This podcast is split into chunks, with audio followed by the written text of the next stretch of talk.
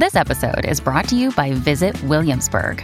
In Williamsburg, Virginia, there's never too much of a good thing. Whether you're a foodie, a golfer, a history buff, a shopaholic, an outdoor enthusiast, or a thrill seeker, you'll find what you came for here and more. So ask yourself, what is it you want? Discover Williamsburg and plan your trip at visitwilliamsburg.com. just been handed an urgent and horrifying news story. And I need all to stop what you're doing and listen.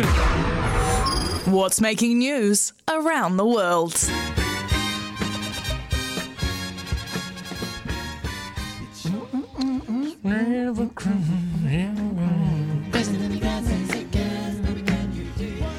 Ah, well, we didn't do what's making news yesterday, so I actually have a lot of backlog here, Steph. It's like a Oh, it's like a dam that's been building. shall I recline Ready to break. in my pneumatic Please do. chair? Please do.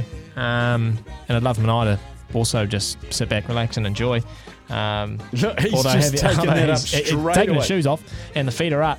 But just have the mic ready, please, because we made it made an input. So uh, we've we've found ourselves, Steph, with a real life Home Alone 2 situation here. Have you watched Home Alone 2? Kevin. I don't know. Oh. It's the one where he gets lost in New York. They're running through the airport. No, He's trying to put the batteries in the camera. The family goes off to the left. He goes off to the right and misses the plane. We've got a real life Home Alone 2 situation because an infant was abandoned uh, at Tel Aviv by his parents at the airport who tried to board a flight to Belgium without him after they failed to purchase a ticket for him. So went up to the Oh, gate it's intentional. went up to the gate, had the tickets, hand them over. Where's the ticket for your kid? Now, most infants travel free. Maybe it's different in Israel. Um, where's your ticket for the kid? We don't have one. Well, you're going to need one for him to fly. Well, we won't accept this. So we're just going to leave him here and jump on the plane ourselves, which is exactly what they did.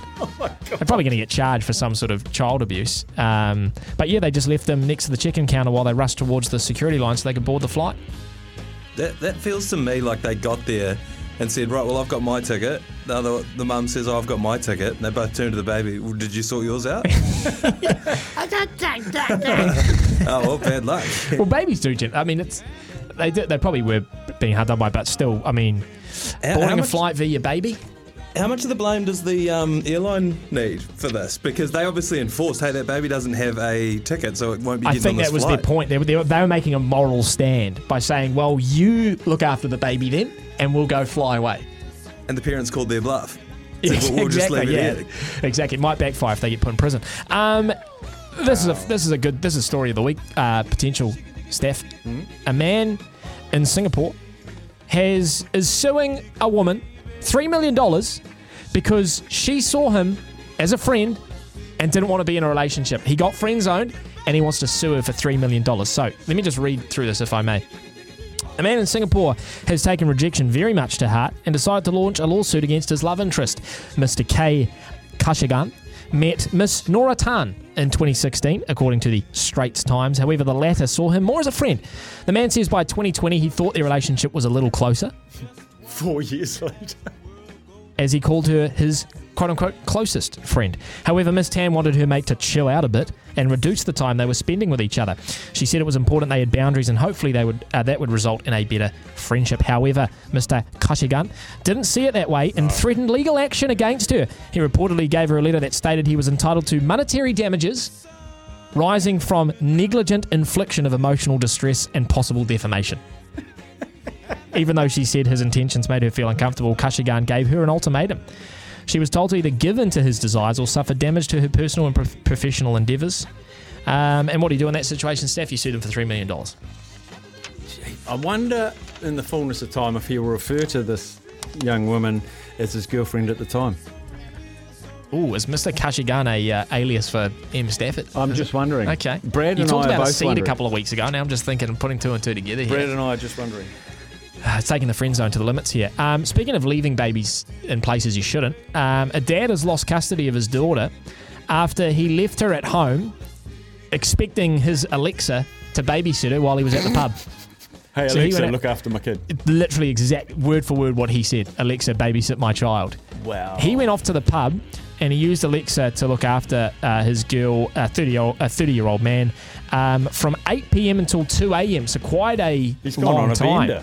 Um, And they only found this out because when he got home, he'd had a couple of drinks and he got into a big stoush with uh, his partner, who I think he came home with at the same time. Not not the not the kid's daughter, uh, mother. Sorry. So she had just been out with him, came home with him, and they had an argument. People heard it, called the police, and the police came around and then found out that you know he had left the kid at home and all that sort of jazz. So, yeah, not uh, not flash. And finally, given that it's uh, B-Man Broadcast Operations birthday today, happy birthday, B-Man, 22 years old, Steph. I bought the story.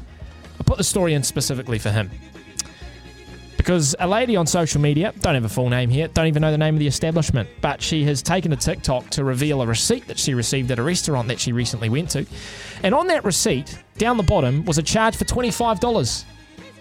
And the $25 charge was for quote unquote one cake cut. They charged her 25 bucks to cut the cake when they bought it out.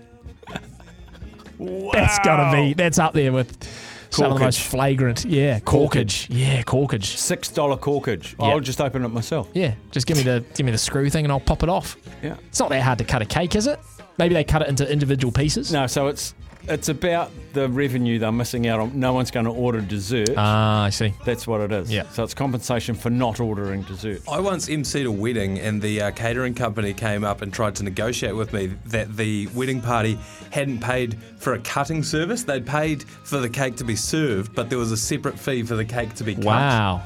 And they wanted you to, And to they break that break that to the wedding party. Me, and I said, "You guys just go and cut that, and then you talk to someone else tomorrow."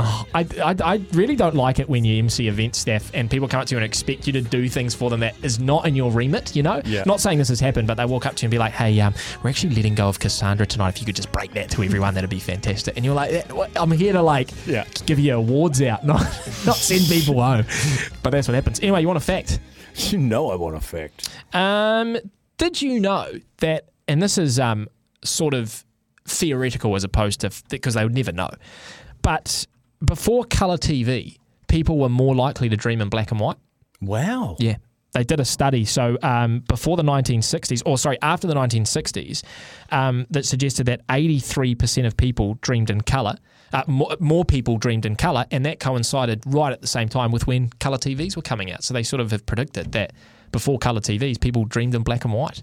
Well, if they had some sort of So TV I can't dream. remember what colour I dreamed in before we got the Thorn Precision 22. Did you dream in LCD or plasma? Oh, geez, they didn't come for ages. Or OLED? OLED. OLED. Yeah. What about before 3D glasses were ever a thing? Did you did you dream in 2D like Just Mickey flat, Mouse? Yeah. I've got a fact for you. It's been sent through by Chris. Uh, Air New Zealand owned Ansett Australia, and Qantas owned Ansett New Zealand at the time of both Ansett Airlines' demise. Fact of the day. Back in a mo.